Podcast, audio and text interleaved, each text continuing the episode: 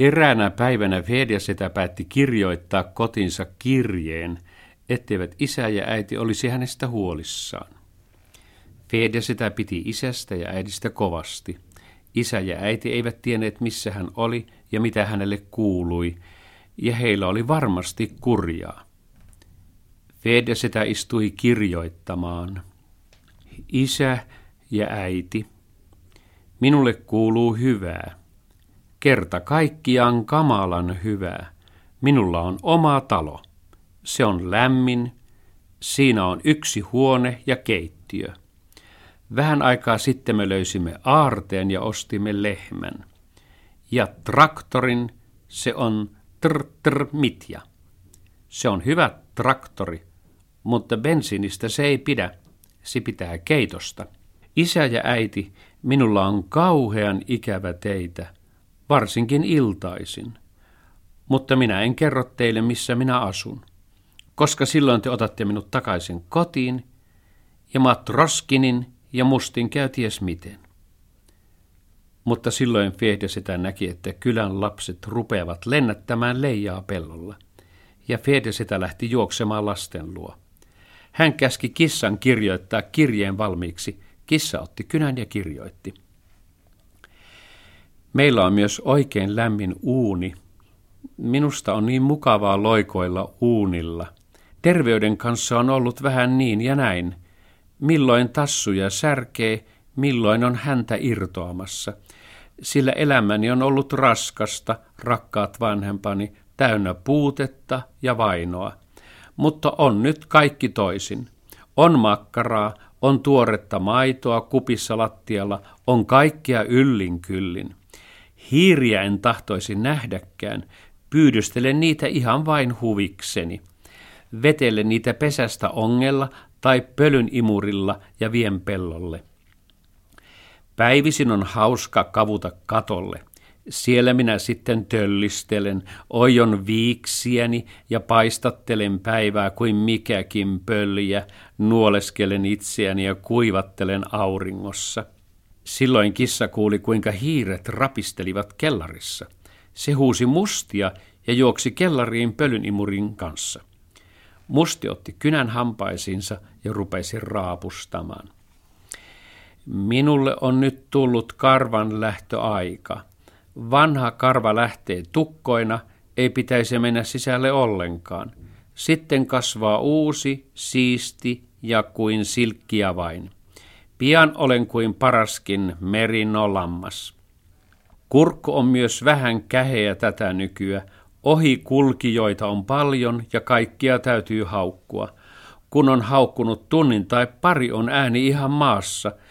Juuri ja juuri henki kurkussa pihisee.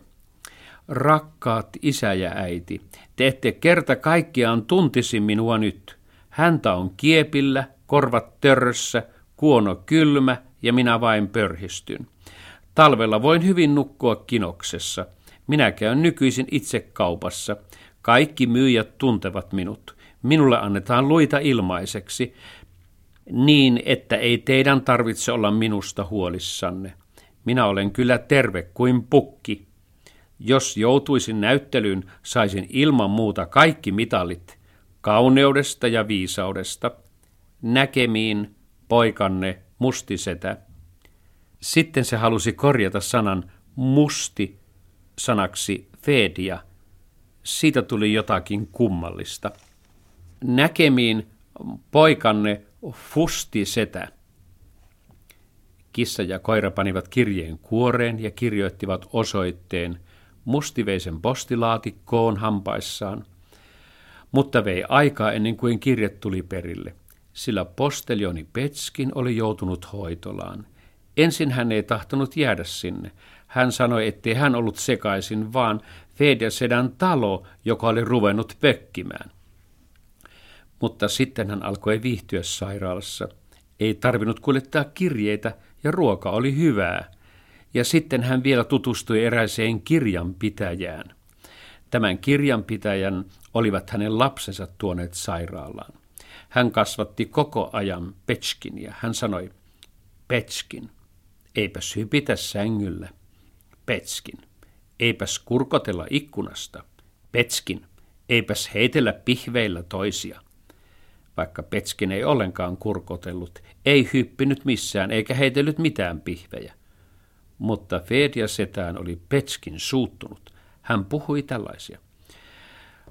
Toisilla niillä on kotona kissat ja koirat, kun minulla ei ole edes polkupyörää. Mutta tämä tapahtui myöhemmin. Nyt hän makasi vielä sairaalassa ja kirje postilaatikossa.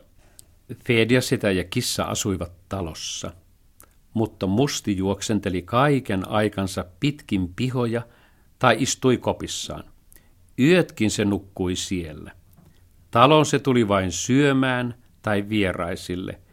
Kerran se sitten istuskeli kopissaan ja mietti. Kissa on ostanut itselleen lehmän ja Fedja sitä traktorin. Olenkos minä sitten heitä huonompi? Kyllä on aika minunkin ostaa omaksi ilokseni pyssy, kun kerran on rahaa. Fedja sitä oli kovasti yrittänyt suostutella mustia jättämään pyssyn ostamatta. Hänen tuli surkueläimiä. Kissakin oli suostutellut, sen tuli surku rahaa, mutta koira ei halunnut kuullakaan mitään sellaista. Väistykää tieltäni, se sanoi. Vaistoni heräävät. Sitä vartenhan eläimet ovat olemassa, että niitä metsästettäisiin. Aikaisemmin minä en sitä ymmärtänyt, koska vietin huonoa elämää, mutta nyt olen oikealla tiellä ja jokin vetää minua hirveällä voimalla metsälle. Koira meni kauppaan ja osti pyssyn. Se osti myös patruunoita ja metsästyslaukun, jonne sopisi työntää kaikenlaiset otukset. Minä tulen joskus iltapuolella, se sanoi. Ammun teille jotakin hyvää. Se lähti kylästä ja alkoi kulkea metsää kohti.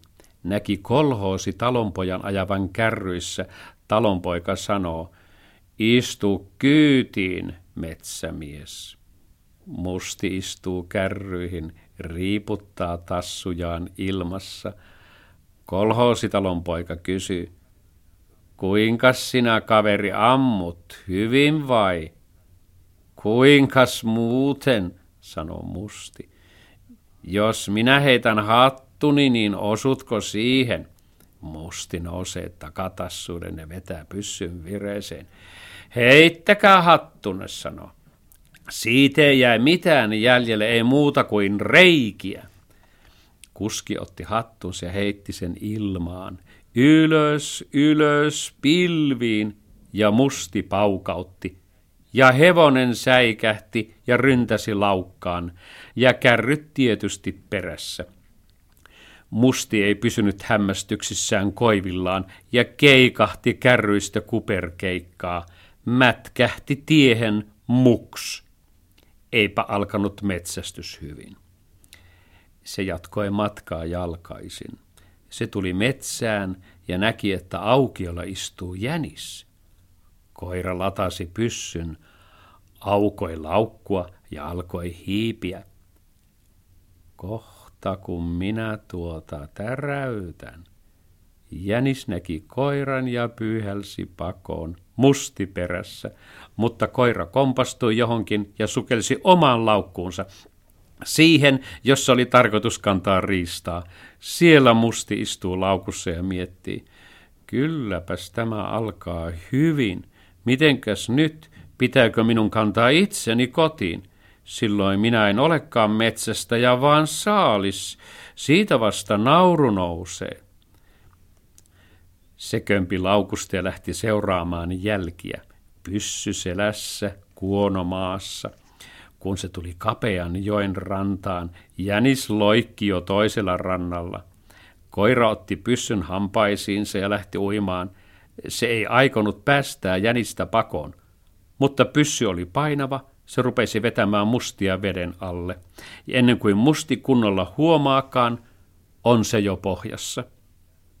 Mitähän tästäkin tulee, mietti koira. Tämä ei enää ole metsästystä, tämä on jo kalastusta. Se päätti jättää pyssyn ja uida kiireen vilkkaa pintaan. Ei hätää, pupupaha, Kyllä minä sinulle vielä näytän. Minä saan sinut ilman pyssyäkin. Kiskon sinulta viikset. Saat nähdä, mitä tapahtuu, kun pitää metsästäjiä pilkkanaan. Se ui uimistaan pintaa kohti, mutta ei tuntunut pääsevän millään ylös. Se oli sotkeutunut pyssyn remmiin ja laukkuun. Näytti olevan mustilla loppukäsissä. Mutta silloin se tunsi, että joku otti sitä niskasta ja veti ylöspäin, valoa kohti. Se oli vanha majava, joka oli rakentamassa patoa vähän matkan päähän. Se kiskoi mustin kuiville ja sanoi – niin kuin minulla ei olisi muuta tekemistä kuin nostella koiria vedestä, Musti vastasi. Enhän minä pyytänyt nostamaan.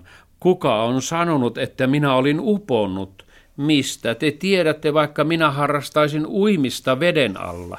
En minä ollut vielä päättänyt, mitä minä tekisin siellä pohjassa. Mutta sen oli kovin paha olla. Sitä olisi pitänyt rapsuttaa niskasta. Vesi valui siitä virtanaan ja sitä hävetti katsoa majavaan. Se oli mukaan lähtenyt metsästämään eläimiä ja sen sijaan nämä pelastivat sen hengen. Koira lähti rantaa pitkin kotiin päin. Allapäin se oli kuin märkä kananpoika. Se veti pyssyä hihnasta perässään ja mietti itsekseen. Ei tämä metsästäminen minulta oikein suju. Ensin minä putosin kärryistä, sitten sotkeuduin omaan metsästyslaukkuuni ja kaiken huipuksi olin vähällä tykkänään hukkua. Ei tämmöinen metsästys huvita minua. Parempi on ruveta kalastamaan. Ostan itselleni onkia ja haavin. Otan mukaan makkaraa, voileipiä ja istuskelen rannalla. Minusta tulee kalastuskoira, eikä metsästyskoiraa. En halua ampua eläimiä, rupean vain pelastamaan niitä. Se oli kyllä helpommin sanottu kuin tehty. Olihan se sentään syntynyt juuri metsästyskoiraksi, eikä miksikään muuksi.